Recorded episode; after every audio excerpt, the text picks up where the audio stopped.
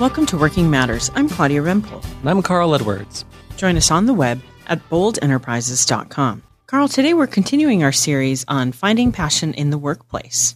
Yeah, we've kind of looked at it from a couple different angles now the, the way we get stuck in our thinking and don't see options and disempower ourselves from getting the kind of job that would be worth getting up for in the morning. And then we've kind of taken a positive look at what we mean by professional passion and making a contribution and experiencing some fulfillment. But we're going to get practical today, right? Right. Today we're actually going to be introducing some of the insights and um, some of the categories that you mentioned in this workbook you've developed. That's right. We've got the Passion Finder available and are hoping people come take a closer look at it at our on our website. But the process itself we're going to do right here in our podcast people can grab hold of it and use these categories along with us and make a difference in their own employment. I'm most excited about the Passion Finder because I like the way that you have expressed that it's not about fitting people into categories or a certain job field. That's right. We're going to turn it around and say, I'm a unique person.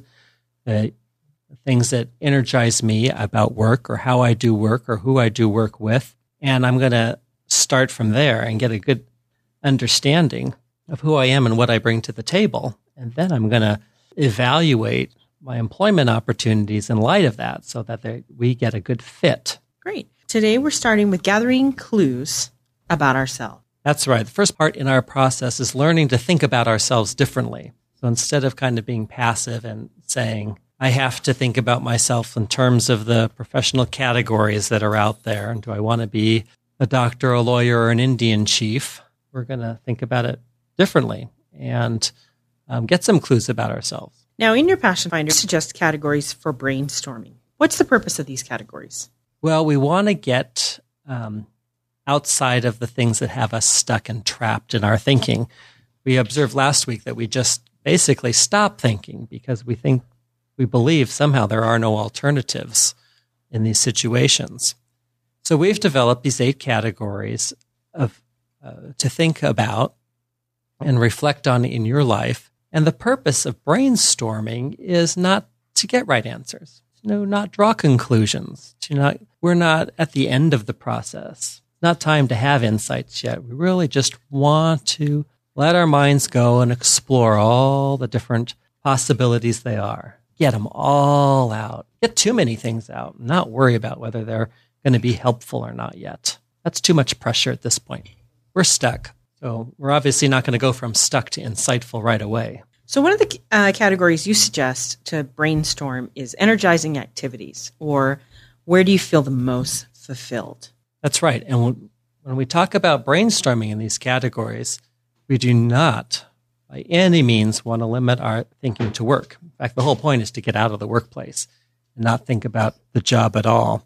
So to get out and just think what activities get your juices flowing. You know, do you like reading? Do you like athletics? Do you like tackling a new complex project? Is it talking with people? And just start getting a bunch of those out. Now, these aren't necessarily work categories. No, in fact, it's better if you you know, for now, just not think in terms of work at all, because that will most likely get you stuck back into just thinking in terms of what you do during the day. But just in all areas of life and anything going on at all, where do you come away just feeling like you have more energy after the activity than you had before? And what kind of insights, and this may be jumping a little bit ahead of ourselves, but why would you want to concentrate on these energizing activities since it's really not probably a work related thing? Well, what we're going to do later, think about all the um, ideas you're going to get working through eight categories. And if in each category you have anywhere from three to 12 ideas that have come to mind, there's going to be, you know, anywhere from 50 to 100 little thoughts flowing across these pages or spread across your wall on post-it notes. And what's going to be helpful, where the insights are going to come is we're going to go back we're going to do this work on next week's podcast and look for themes and, and patterns and insights across these categories. So, the simple answer to your question is we have no idea how it may or may not play in the future. So, we're just going to get it out get it out on the table and wait and wait. And the second stage of our process will give an opportunity for insights to emerge. But we don't want that pressure on it now. And in all this, when these insights emerge, what we're going to find is that there are going to be some helpful correlations to things about how we do work, the way we do work, where we do work, who we want to do work with, even what field we might want to be involved in might come from an insight we had in totally unrelated line of thinking. Well, why don't you give us just some other categories that you work with in this insight, just to give our listeners a, a spectrum of what other things they would be brainstorming? Well, one of my favorite is that we have is upsetting issues, things that get you hot under the collar, what gets your blood boiling and just angers you to no end at work. Feels almost like a counterproductive category to why go to the dark places? These could be like negative political campaign ads or telemarketers or social or moral issues. They could be specific things like being micromanaged, running into a rude receptionist. Different things irk different ones of us. And this is a fun category because in your negative response, we are actually have a positive value that we hold. And so that's what's being tweaked and gets us so upset is this positive value that we hold is being violated somehow. But what we remember, what we think about is what upsets us. So that's the easier category to do some brainstorming and possibly even core convictions.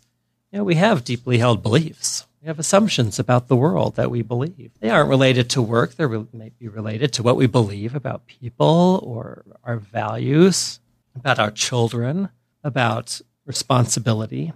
These two go without us even knowing it. They form a matrix of what's important to us and will come back to help us in our thinking later.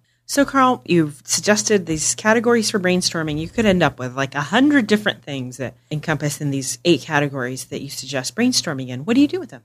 You let them gather first. Let them gather. I would put it down and come back to it later and add even more. I wouldn't let the quantity end the process at all. And when you got a lot, you're right, that's too much to work with. And how is it all going to fit together?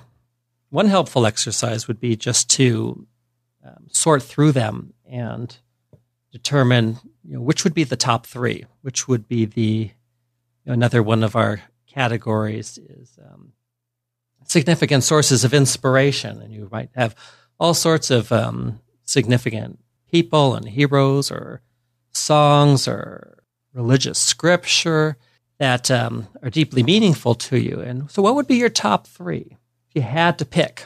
Forcing yourself to pull out top three, boy, that's that can be tough and can feel unfair. That whole process of prioritizing that way is, is very helpful for kind of working through for yourself why, if you're going to not have all the others, did you put these three as more important than the other than the rest? And that thinking, that just having to explain to yourself how you could order them that way will be extremely beneficial. Great. Next week, we'll be looking at gathering insights from these clues. That's right. What are we going to do with all these myriad of clues that are either spread throughout our workbooks or covered our house with post it notes? And if you're interested in um, following along with us in the workbook, uh, the professional Passion Finder is available on our website at boldenterprises.com, and uh, it is there for purchase. And if you enjoy it, we'll see you next week. This podcast is a Bold Enterprises production.